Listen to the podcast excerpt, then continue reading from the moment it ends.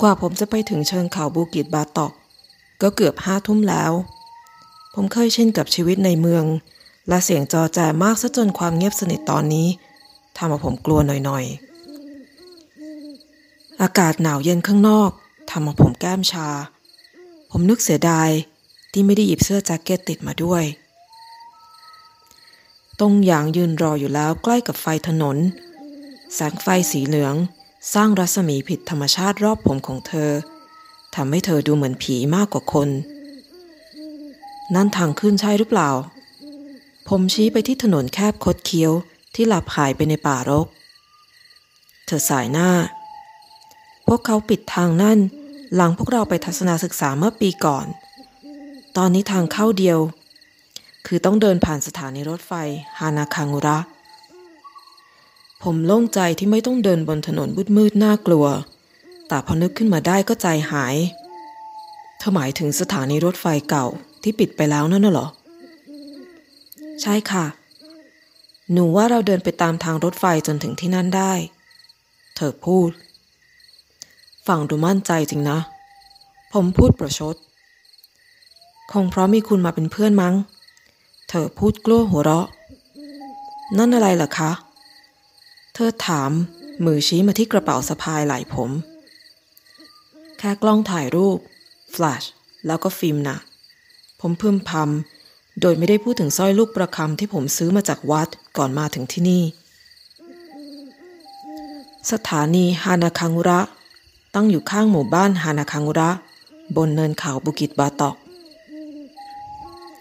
มีเสียงคัดค้านจากชาวบ้านเกี่ยวกับที่ตั้งของสถานี แต่รัฐบาลอ้างว่ามีพื้นที่จำกัด และลงมือสร้างสถานีโดยไม่ฟังเสียงใคร ดังนั้น พอสถานีเปิดให้ใช้งาน จึงไม่มีใครยอมมาใช้บริการมากนัก จนทำให้ต้องปิดตัวลง และถูกปล่อยทิ้งร้างในที่สุด การต้องเดินตามรางรถไฟ หมายถึงว่าเราอาจถูกรถไฟชนได้ถ้าไม่ระวัง แต่นักเรียนวัย 14 ที่อยู่กับผมตอนนี้ ดูจะไม่สนใจเรื่องนั้นเอาเลย ส่วนผมเองก็มาไกลเกินกว่าจะเปลี่ยนใจได้แล้ว พวกเราลอดผ่านรั้วลูกโซ่เข้าไป แล้วกึ่งเดินกึ่งวิ่งตามทางรถไฟข้างหน้าในความมืดทำไมเธอถึงอยากไปที่หมู่บ้านนั่นนักหนา ผมถาม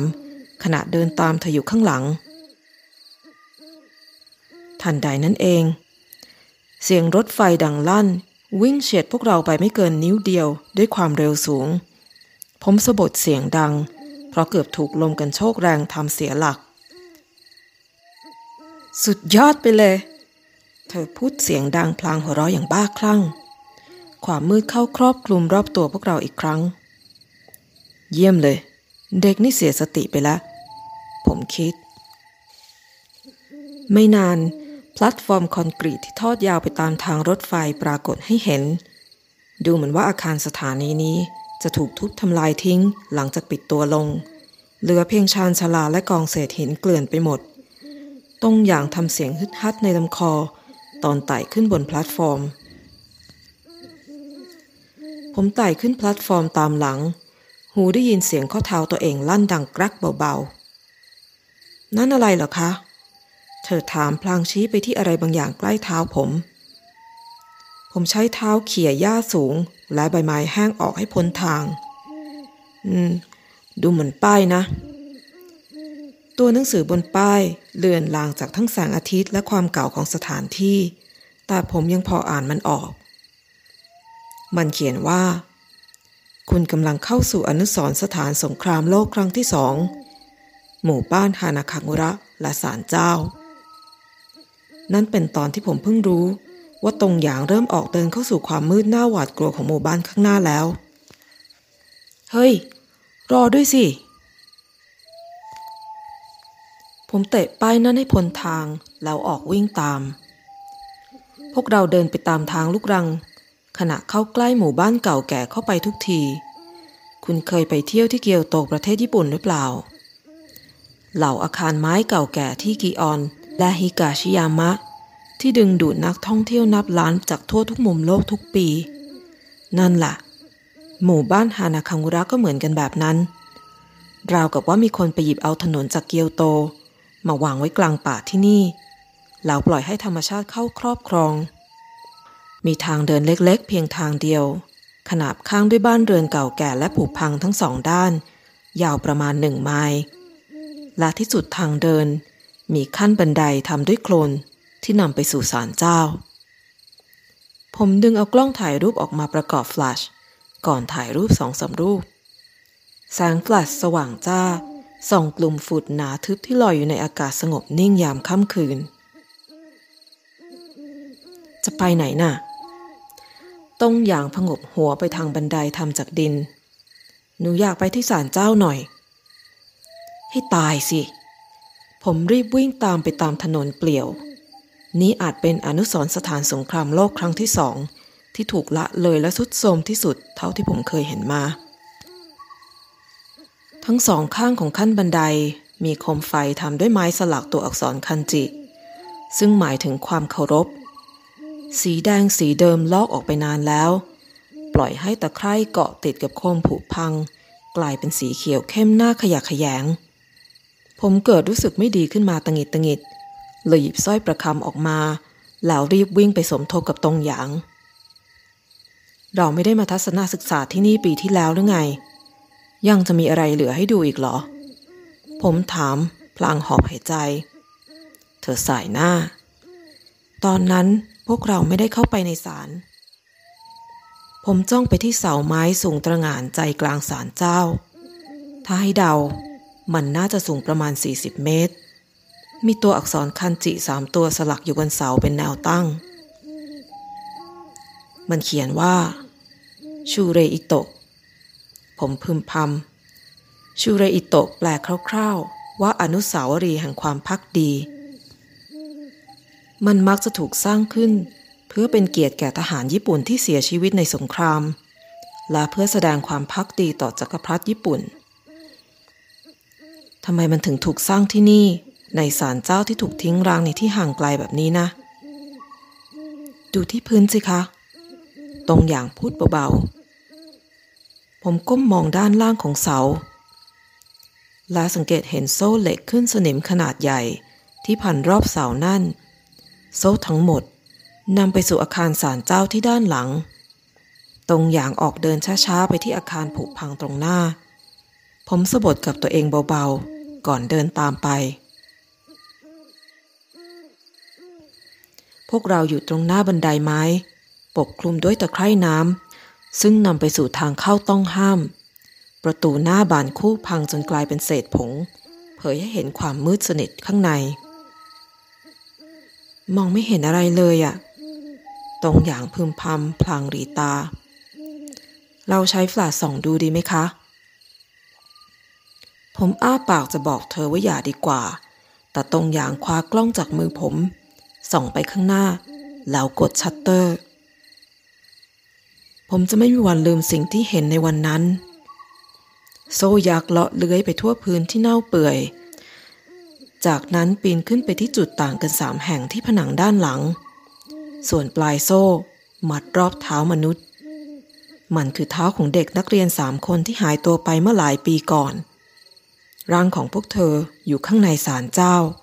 ถูกล่ามติดกับชูเรอิโตะ หลังพวกเธอเสียชีวิต มันอะไรกันวะเนี่ย ผมกำสร้อยประคำในมือนั่น ใจคิดอธิษฐานบทสวดอะไรก็ตามที่คิดออกตอนนั้น เสียงดังแอดเบาๆปลุกผมจากผวัง ตรงอย่างค่อยๆก้าวเท้าเข้าไปในศาลไปยังศพทั้งสาม ตาของเธอสะท้อนแสงไฟ เผยให้เห็นน้ำตาคลอเบ้า เฮ้ยทำบ้าอะไรนะ่ะ ผมโวยวาย แม่คะ เธอพึมพำเสียงสั่นเทา นั่นแม่ใช่หรือเปล่า ผมสะดุดกึก คนลุกสู้ไปทั้งตัว มือสั่นอย่างแรงจนต้องก้มลงไปมอง ปรากฏว่าสร้อยประคำสั่นอย่างควบคุมไม่ได้อยู่ในมือผม แสดงว่ามีบางอย่างที่น่าหวาดกลัวอยู่ใกล้ๆพวกเรานี่เองผมพยายามวิ่งไปทางตรงหยาง แต่ก้าวขาไม่ออก อย่าขัดขวางพวกเขา เสียงเย็นเยือกดังมาจากด้านหลังผม ผมไม่กล้าหันไปมองทำได้แค่ยืนตัวแข็งอยู่ตรงนั้น ตามองตามตรงยาง ขณะเธอเดินขึ้นบันไดช้าๆ ทันใดนั่นเอง เด็กสาวอายุไม่เกิน 17 สวมชุดผ้าไหมสีขาวปรากฏกายขึ้นตรงหน้าผม